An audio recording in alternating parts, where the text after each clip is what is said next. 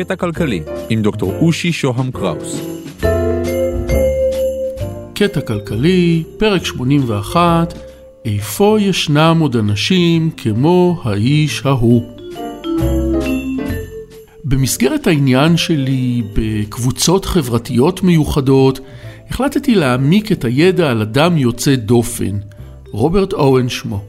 מתקן חברתי, מיוחד, מאבות הסוציאליזם וממחדשי הקומונה המודרנית.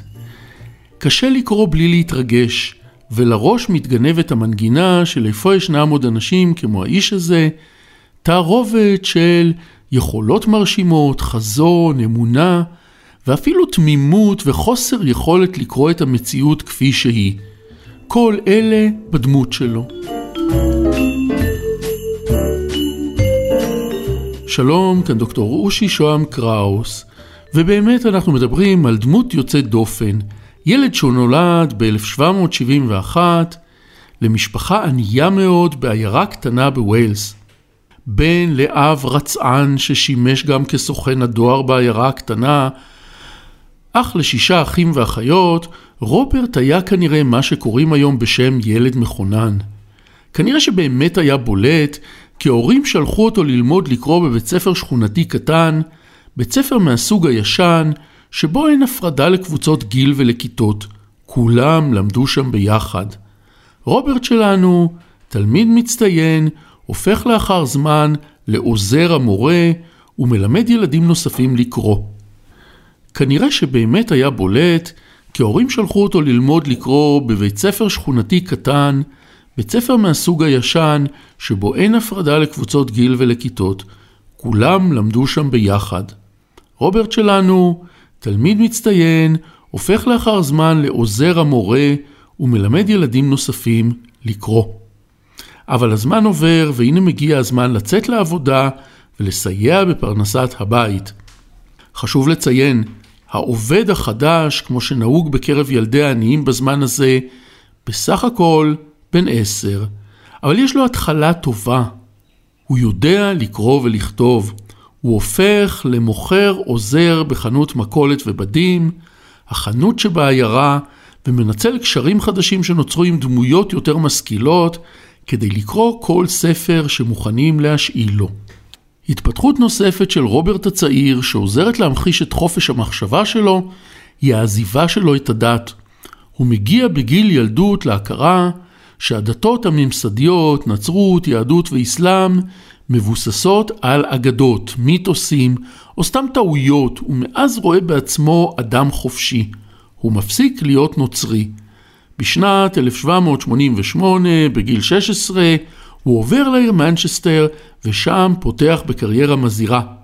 לא נציג כאן את כל סיפור עלייתו, די לכתוב שכבר בגיל צעיר מאוד הפך למנהל מוכשר של מפעלי תעשייה, די מהר הפך לשותף במפעלים והפך איש עשיר. אבל הוא היה עשיר מסוג מיוחד.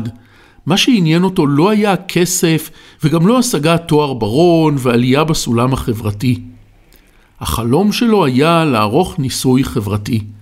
הוא רצה להשתמש בהון שלו כדי לבדוק את ההנחות שלו, שחינוך ותנאים טובים יכולים להיטיב את חיי הפועלים, ושאפשר לייצר חברה טובה יותר וצודקת יותר. ההזדמנות נקרתה בדרכו בדמות נישואים לביתו של התעשיין דיוויד דל, שהיה בעלים של מפעל גדול.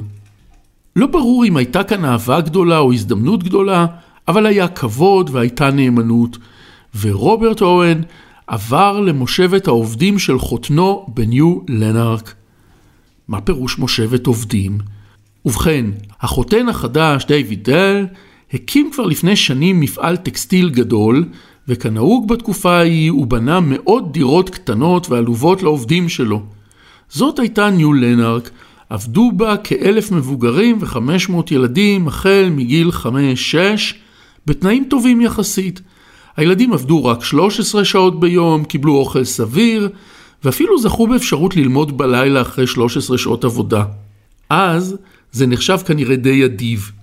הגיבור שלנו מתאר את ציבור העובדים בצבעים קודרים. מדובר בציבור עני מרוד, שחי בתנאי הזנחה וזוהמה, נוטה לחלות ולשתות אלכוהול ולגנוב מבעל הבית. ציבור ממורמר, מיואש, המתעב את העבודה שלו וגם את חייו. ציבור שאין לו מה להפסיד. בפני אורן בן ה-29 עמדו שתי אפשרויות. האחת המקובלת בזמנו, לשלוט בציבור הפועלים ביד רמה, להעניש, לפטר, לגרש את העצלנים במרכאות על משפחותיהם מהמושבה לטובת חיי עוני רב יותר, או לעשות דבר חדש.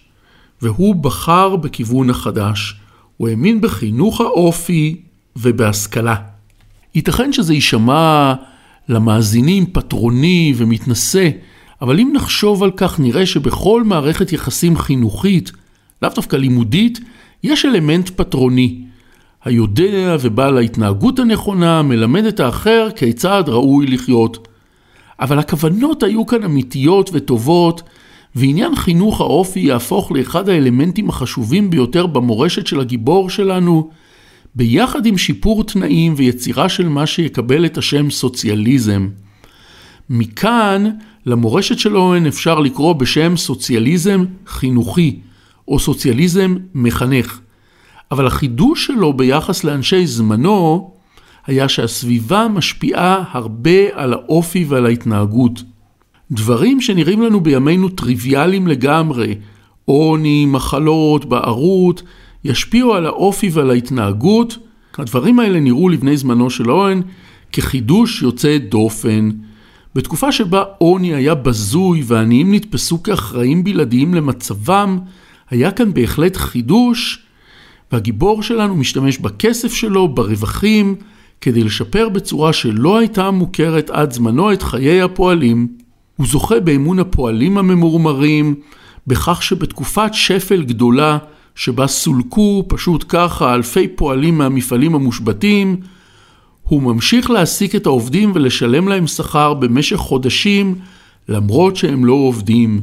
אפילו בימינו לא תמיד עושים את זה. הוא מייסד צרכנייה, מעין חנות קואופרטיבית בעיירה, חנות שתחליף את החנות שמנצלת את העובדים. הוא מוריד את המחירים בכ-25% לטובת העלאת רמת החיים של העובדים. הוא מפסיק למכור בהקפה ונלחם בשתייה לשוכרה. הוא כותב תקנון למושבה, אין להשליך זבל החוצה, יש לסייד את הדירות אחת לשנה, יש לנקות אחת לשבוע. למשתפי הפעולה הוא מספק צמחים לחצרות מהמשתלה שלו הפרטית. הוא מחלק פרסים לבעלי הדירות לדוגמה, ולאט לאט מצליח לייצר שינוי. אבל גולת הכותרת היא בית הספר החדש לילדים עד גיל 10, וזה הופך למוסד לדוגמה. נמשיך בפרק הבא. תוכלו להשיג אותי בוואטסאפ 050-8898-322 או בלינקדאין שלי באנגלית, דוקטור רושי שוהם קראוס. תודה לקווין מקלוד על המוזיקה, להתראות.